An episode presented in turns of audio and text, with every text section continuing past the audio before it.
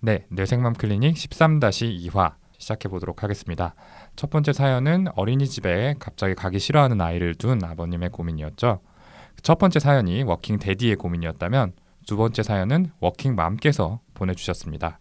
어떤 고민일지 우리 손인정 선생님 목소리로 사연 한번 들어보도록 하겠습니다.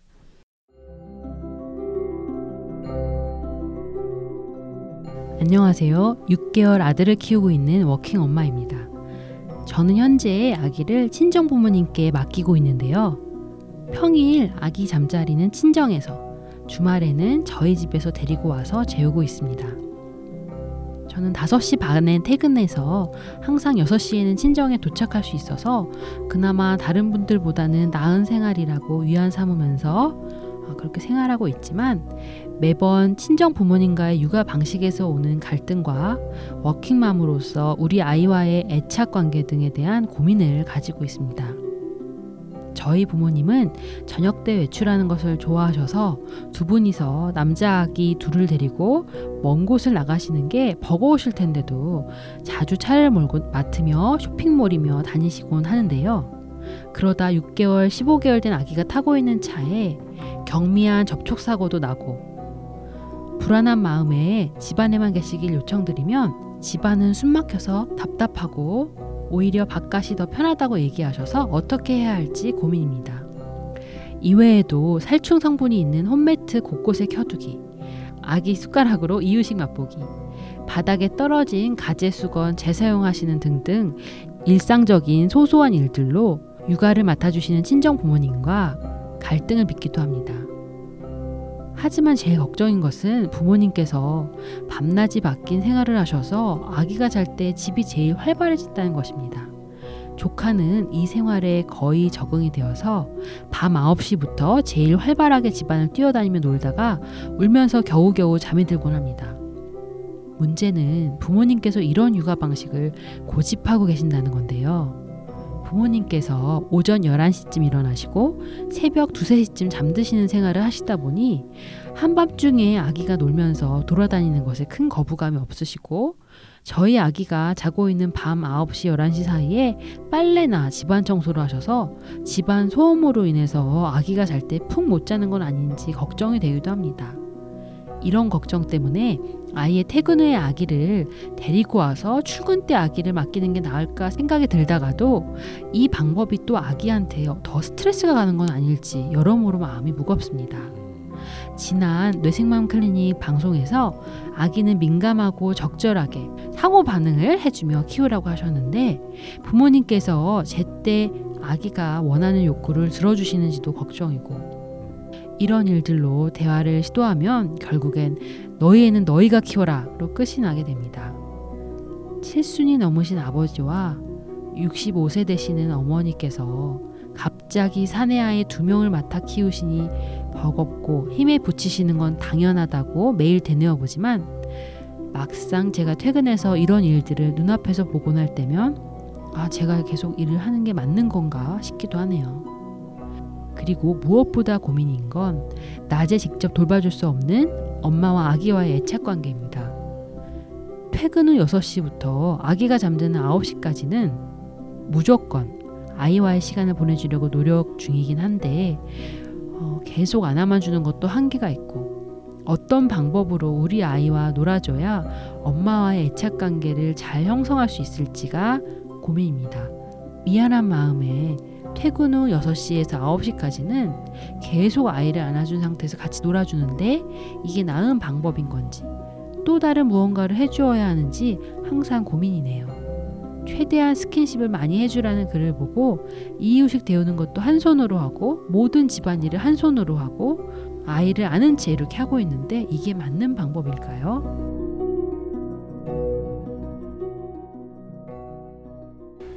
네, 잘 들어봤습니다. 아이를 현재 친정에 맡기고 계신 어머님께서 고민되는 점을 보내주셨는데요. 아마 이 사연만큼은 정말 많은 분들이 공감하지 않을까 싶습니다. 특히 저 같은 경우에 와이프가 일을 하고 있어서 비슷한 고민을 저희끼리 여러 차례 이야기를 했었거든요. 선생님들은 좀 듣고 어떤 생각들이 드셨어요?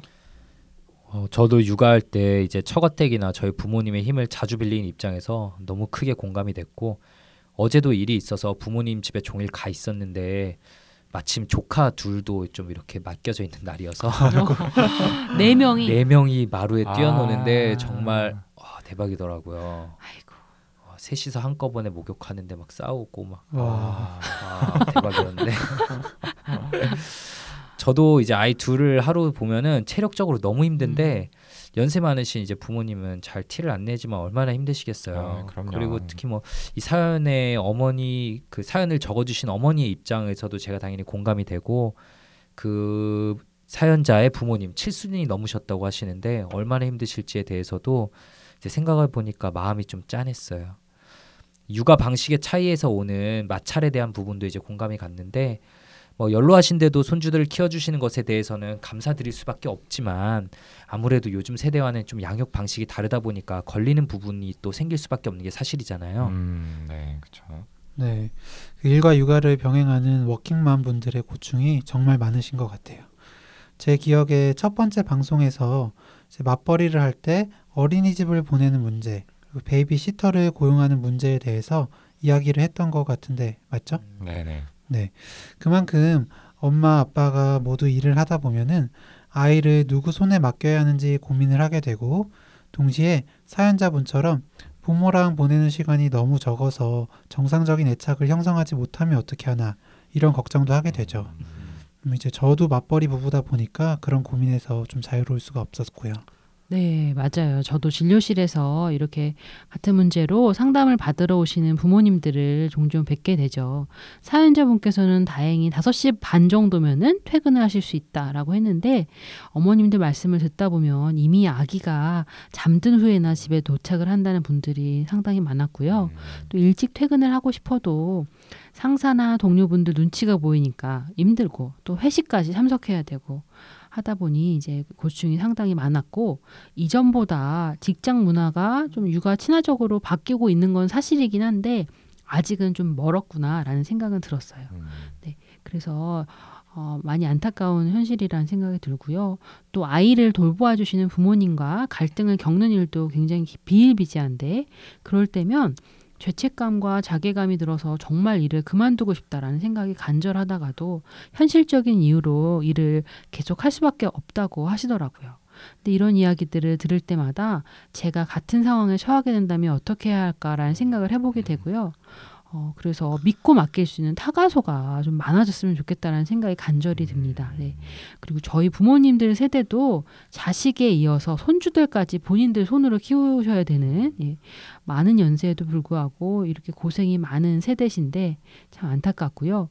출산율도 이렇게 점점 낮아지는데 육아 부담을 좀 줄여줄 강력한 한방이 좀 마련되었으면 좋겠습니다. 그러게요. 손인 선생님 한 30년 뒤에는 어떻게 실업자 되시는 거 아니에요? 애가 없어서. 아, 그러니까 갑자기 현실적인 문제가. 네. 네, 그렇죠. 아무튼 뭐 지금 방송을 듣고 계신 청취자분들 중에도 분명히 같은 문제로 어려움을 겪는 분들이 계실 거라고 생각합니다. 어, 그러면 가장 먼저 이 지금 아이를 친정 부모님께서 돌봐주시는데 여러 가지로 의견 충돌이 있다고 하셨어요. 네. 이 아이를 키우고 계신 두 선생님들께서는 어떻게 좀 비슷한 문제를 해결해 본 경험이 있으신가요? 저도 뭐 이제 완전히 같은 건 아니지만 좀 비슷한 고민을 했었어요. 일단 저희도 이제 저나 와이프가 전적으로 육아만 하는 게 아니다 보니까 낮 시간에는 베이비시터 이모님이 봐주시거든요. 근데 이제 베이비시터 이모님 이제 아기 봐주시는 걸 보면 뭐 아이가 뭐 좀만 더러워지면은 바로바로 이제 잘 닦아주시고 또 아이가 크게 다친 적도 없이 잘 봐주세요. 그런데 뭐 책을 읽어주신다든지 아니면 아이가 뭘 같이 하면서 놀아달라고 할 때 그걸 같이 놀아주시는 일은 잘 없거든요.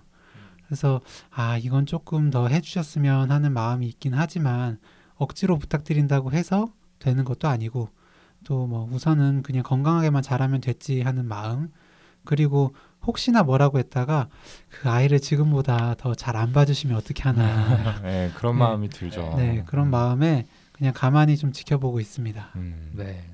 저도 전에 그 둘째 봐주시는 이모님이 같이 계실 때 지금 규영이가 말한 거하고 똑같은 마인드로 별로 부탁을 드리지 않았었어요.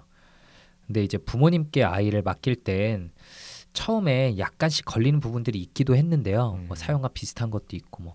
근데 그런 얘기를 하면은 어, 너도 다 이렇게 해서 잘 컸다 이렇게 말씀하시니까 제가 이길 수가 없거든요. 네, 맞아요, 진짜 네. 그 말을 이길 수가 없어요. 그렇죠. 그리고 뭐 저도 제 구- 주장을 고집해야만 할 정도의 큰 문제가 있는 것도 아니니까요. 사연자분처럼 그 부모님과 양육 방법에 대한 생각에 좀 차이가 있을 땐 그 부모님께서 혹시 너무 심하게 구시대적이거나 비과학적인 그런 타협 불가능한 막 생각을 하시는 게 아니라면은 그냥 부모님들의 방식에 맡기는 것이 좋겠다는 생각이 좀 들더라고요. 음, 네. 어, 저 같은 경우는 저희 엄마가 가끔 이제 아기를 봐주러 오시는데 아기랑 밖에서 노는 걸 굉장히 좋아하세요. 그리고 실제로 아기도 이제 그러다 보니까 할머니만 보면은 놀이터에 나가자 이렇게 좀 보채는 면도 있고요. 근데 뭐 요즘 미세먼지 안 좋잖아요. 근데 네. 그 미세먼지 수치가 약간 좋지 않은 날이나 뭐 아기가 컨디션은 괜찮은데 미열이 있다거나 이럴 때가 있잖아요. 그러니까 네. 뭔가 나가는데 문제가 있긴 한데 그게 또 아주 큰 문제는 아니고 이제 이럴 때 저나 와이프는 그냥 집에 있었으면 좋겠는데 엄마는 자꾸 아기를 밖에 데리고 나가시는 거예요. 음, 그래서 뭐 아기는 원래 그렇게 크는 거다 이렇게 얘기를 하시면서 이렇게 나가시는데 이제 조심스럽게 엄마한테 얘기를 하려고 하는데 참 마음이 불편해요. 그럴 때 엄마도 아기한테 나쁜 뜻으로 그러는 게 아니잖아요. 어쨌든 또 저희가 도움을 청하는 입장이기도 하고요. 처음에는 이제 좀 짜증도 내고 예, 아무래도 그런 식으로 좀 표출이 됐는데 요즘에는 이야기하기 전에 엄마 입장을 한번 생각해 보려고 해요. 뭐 아기가 많이 보채니까 엄마도 힘들었겠지. 몇 시간 동안 집에만 있으면 엄마도 답답하겠지. 이런 식으로요. 네, 사실 음, 아무리 부모님이라도 어쨌든 다른 사람 손에 맡겨서 키우는 건데 100%내 마음이랑 같을 수는 없죠. 네. 사연 보내주신 어머님이 이미 느끼시는 것처럼 연세 많은 부모님이 아이를 둘이나 돌보는 건 정말 중노동 중에 중노동인 건 사실이니까요. 네. 그리고 아이들은 어, 여기 키워보신 멤버분들 더 잘 알겠지만 눈을 한시도 뗄 수 없잖아요. 네. 저녁 때 차를 몰고 나가시는 refresh 마저 없으시면 얼마나 힘드실까 그런 생각도 들어요. 네. 여러 부분들 중에서 사연자분께서 가장 고민하시는 건 부모님 생활 패턴인 것 같은데요. 아이는 9시부터 자는데 친정 부모님 거의 새벽 2, 3시 정도 어, 주무시는 게 좀 패턴이 되시다 보니까 아이가 깊게 자지 못할까봐 걱정이 되시는 부분. 그래서 차라리 잠들 시간이 되면 집으로 아예 데려와서 재우고 다음 날 다시 맡길까 하는 생각도 하시고 계시는데요. 원만한 해결을 위해서는 사실 지식보다는 지혜가 필요한 일이 아닐까라는 생각이 듭니다. 멤버분들이라면 어떻게 하실 것 같으세요? 음, 저라면은 만약에 퇴근 후에 아이를 데리고 와서 이제 출근할 때는 다시 맡기는 게 가능하다면 그렇게 할 것 같아요. 우선 부모님께서 종일 육아를 하시는 부담도 이제 조금이나마 좀 줄여드릴 수 있을 것 같고 아이들도 이제 부모와 함께 지내는 시간이 많아서 좋을 것 같고요. 이제 환경 변화 때문에 아이에게 생길 스트레스를 생각하시는 것 같은데 지금도 저녁 6시부터 9시까지는 계속 아이와 함께 놀아주시면서 그 시간을 보내고 계시잖아요. 오히려 9시 이후에 어머니와 떨어져서 자야 하는 상황이 아이에게 더 힘들지 않을까 하는 생각이 듭니다. 네, 저도 그런 부분에서 좀 공감이 되는데요. 친정 부모님 댁과 오가는 거리가 멀지 않으신 것 같아요, 아마 그죠? 네. 그래서 퇴근 후에 아이 부모님께서 아이를 돌보시는 것도 아이와의 애착이나 부모님들께, 그러니까 친정 부모님들께 쉬실 시간을 확보해 드린다는 차원에서 좋기는 하죠. 부모님께서 이제 가능하시다면요. 음, 네.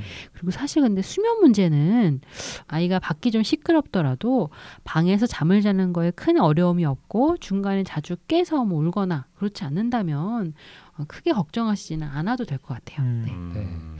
음, 저는 뭐 지금은 이제 애가 어려서 이제 뭐 주말에만 부모님과 같이 있는 이런 상황에 이제 뭐 분리불안이나 이런 게 크게 문제가 되진 않을 것 같은데 아이가 좀 더 크게 됐을 때 이제 매일 밤 집에 데려와서 재웠다가 다음 날 또 할머니 집에 데려놓고 엄마랑 헤어지고 이런 좀 떨어지는 횟수가 아이와 이별하게 되는 횟수가 증가하게 되면 아이가 좀 힘들어하지 않을까 이런 생각이 들더라고요.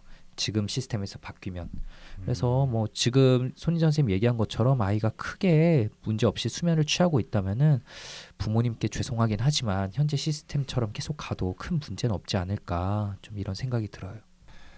네, 좋습니다. 이렇게 선생님들의 의견을 들어봤고요. 어, 그런데 이 친정 부모님과의 갈등만큼이나 또 사연자분께서 고민하시는 게 아이와의 애착 문제거든요. 이 아이랑 같이 보내는 시간이 퇴근 후부터 아이 잠들 때까지 3시간 남짓 정도인데 이 시간이 너무 적어서 걱정이라고 하셨죠. 선생님들 생각은 어떠세요? 네, 이건 예전에 손인정 선생님이 해주셨던 이야기 덕분에 저도 좀 안심을 했던 건데요. 육아는 양보다는 질이라는 얘기. 이제 하루에 한 시간을 보더라도 그 시간 동안 충분히 아이와 교감하고 좋은 시간을 보내면 된다는 말이었죠. 저도 뭐 일하는 날은 하루에 이제 아이와 함께하는 시간이 적어서 미안한 마음이 많았는데 손인정 선생님 얘기 듣고 좀 그 미안한 마음을 내려놓을 수 있었어요. 그리고 전에 오동훈 선생님이 했던 얘기 중에 이제 아이가 잘 있을 때는 그저 아이 곁에서 지켜봐 주는 것만으로 충분하다는 내용이 있었잖아요.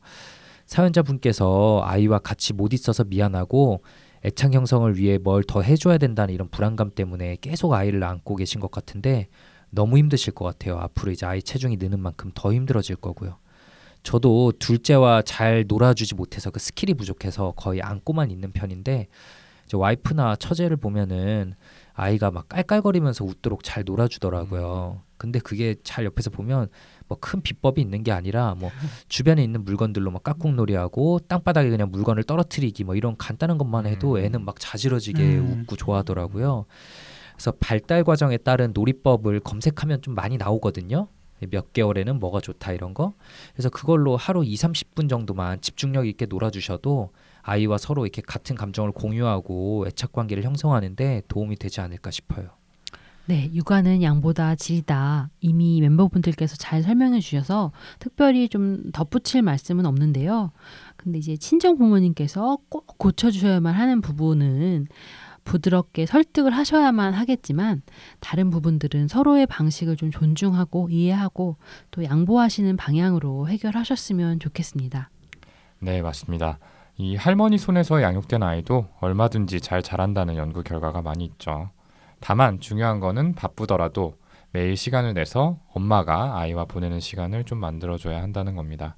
그래서 엄마와 노는 게 굉장히 즐거운 일이고 또 나아가 엄마가 나를 사랑하고 있구나라는 거를 아이가 좀 느낄 수 있도록 해야겠죠. 네, 거꾸로 말하면은 아이와 규칙적으로 매일 즐거운 시간을 보낸다면 그걸로 충분하다는 겁니다. 예, 이미 사연자분은 그런 측면에서 충분히 잘 하고 계시는 만큼 너무 많은 걱정을 하시지 않으셔도 될 것 같아요.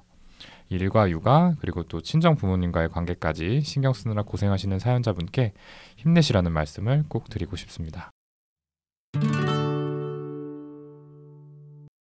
네, 이렇게 두 번째 사연까지 이야기를 나눠봤습니다. 오늘도 많은 분들께서 공감하실 수 있는 소중한 사연을 보내주신 두 분께 감사의 말씀을 드리고요.